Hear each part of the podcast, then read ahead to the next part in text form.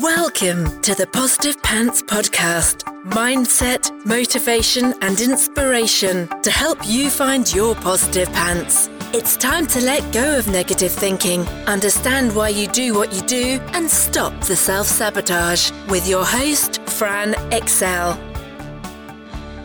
Welcome to the show. As always, it's Fran Excell, your resident subconscious success mentor, helping you find your very own pair of positive pants so you can get out of your own way and live a life that you love. If you want to stop self-sabotaging your own success and let go of the stress, then you are in the right place, my friend. Make sure you download your free Stressed to Success guided meditation at bit.ly/Stressed to Success as my little gift to you just for being here. Please do subscribe, share and review. It really, really helps people that need to hear this message find us, and I so appreciate it. In the show notes, you'll also find details of how you can work with me and where you can get your mitts on my meditations, products, printables, programs. You can find it through the link in my bio on Instagram, which is my favourite place to hang out. So please do come join me over there at I'm Fran Excell. Tag me in your takeaways, slide into my DMs. I'm here for it. So that's the formalities over, my love. So let's jump to the content. Other people's behaviour is not a reflection on you. One of the things I get asked so often is about dealing with other people. How can we change their behaviour, or how their behaviour is making a person feel, right? What we really need to control is our reaction to it and seek to understand it, not condone it, understand it. Often that in itself takes out the sting. You must forgive me today, my hay fever is raging. So, while it's true that other people's behaviour is far more about them than it is about you, there is a caveat that I would like to make. It may be reflecting something back to you, which is where the self-awareness I'm always talking about comes into play. And what other people's behaviour may be reflecting back to you is something that needs healing within yourself, right? We all know this. It may be reflecting back your own feelings of worth and what you deserve, which isn't fun. But when we catch it, that's when we can do something with it, as always. And the question then becomes, what lesson do I need to learn from this interaction? Or what is being reflected here that is actually my own belief about myself? Big question to ask, but super important. And when you learn to ask these kinds of questions without judgment, blame or shame, then that's when the magic can start to happen. And you notice a complete shift in how you think and feel. There can be so many feelings associated when you allow, in inverted commas, someone to treat you badly. You might feel angry, hurt, betrayed, foolish, blame yourself. So many feelings. But it happens to all of us at some point, right?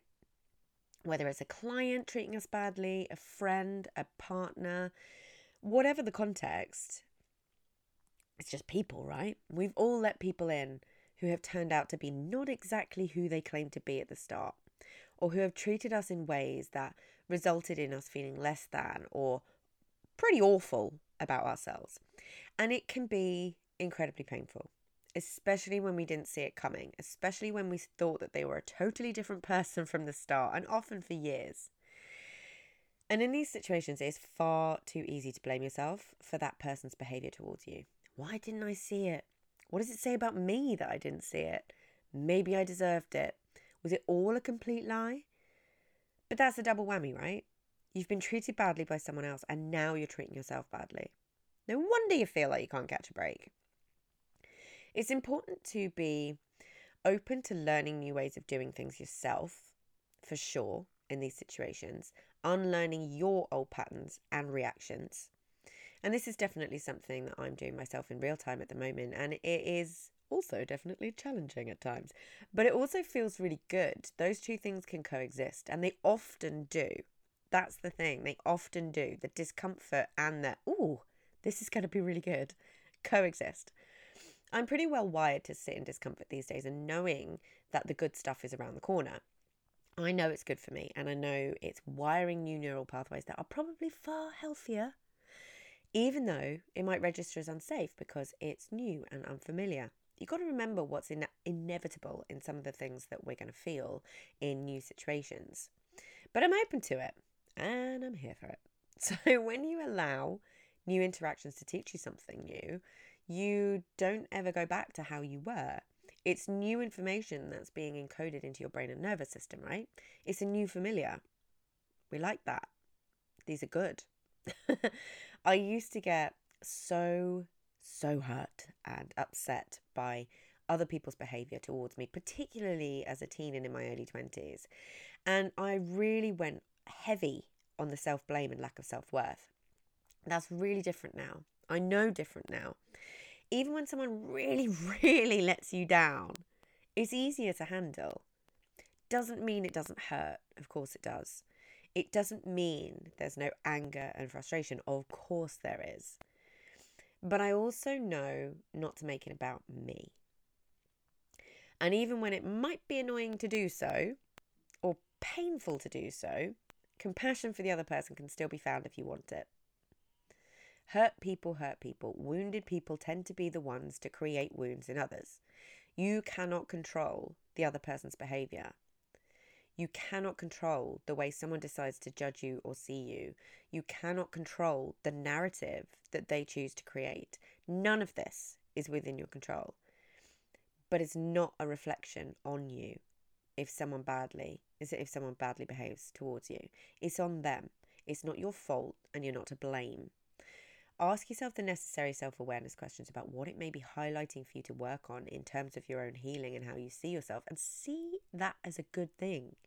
See that as an opportunity. See that as a great time for growth, right? And hold your head high in the situation, knowing it's not about you. The more you know yourself deeply, the easier this is. When you know in your core that you're a good person, you know your worth, you know your values, you'll find the less other people's behaviour will affect you. You'll find the less other people's behaviour bothers you, and you'll find the less other people's behaviour is made about you. That's what you have control over, and that's where you can create some real change. And if you've been in a situation where there has been any sort of abuse, just toxic people, narcissistic abuse, anything, this may take a little longer, okay? And I highly recommend getting some professional support too, but no, it's possible. It's so possible. Hindsight is a marvelous thing, right? Once you're out of the situation, it's incredible what you can look back and see. When you're in it, it can feel all-consuming and confusing and overwhelming, and it can be hard to see the wood for the trees. But it's absolutely possible to heal, take the lessons, be able to take any responsibility that's yours to take. Very important you understand responsibility is not blame. Understand yourself more deeply and not get yourself into a similar situation again. You stop repeating the same patterns, right? But it was never your fault or a reflection on you. Some people are deeply wounded themselves, and these wounds can hurt others. It doesn't matter the situation. This could be clients, colleagues, loved ones, partners, friends. Again, people, right? Some of the worst situations I've been in where people have treated me badly, although painful, have created who I am today. And I kind of like that person. I won't tolerate behaviour today that I would have, even in all honesty, a few months ago. I'm far quicker to learn. It doesn't mean no one will ever hurt you again. That's just part of a richly human life. It doesn't mean no one will ever lie to you about who they are and that you won't see it coming again. It doesn't mean you're going to find it easy to trust people or let them in straight away. It doesn't mean any of that. And that's not what we're aiming for. What we're aiming for is for you to know it's not about you. To not take on other people's bad behaviour or toxic stuff as your stuff.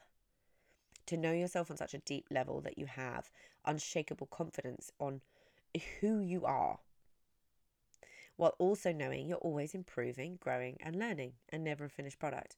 Your feelings might get hurt, but your self-worth stays totally intact, and that is the difference. To know it's not a bad thing to want to see the best in people, and to be able to do the necessary self-awareness and healing work when it comes up, because it will. And you never know, you might just come out the other side as the very best version of yourself. So if you got value from this and you know in your gut that now is the time to step up and start rewiring your thinking and start changing things for yourself, then join the Positive Pants Toolkit app and community so you can work out what needs to happen to get you from where you're at right now to the action-taking success you know you can be.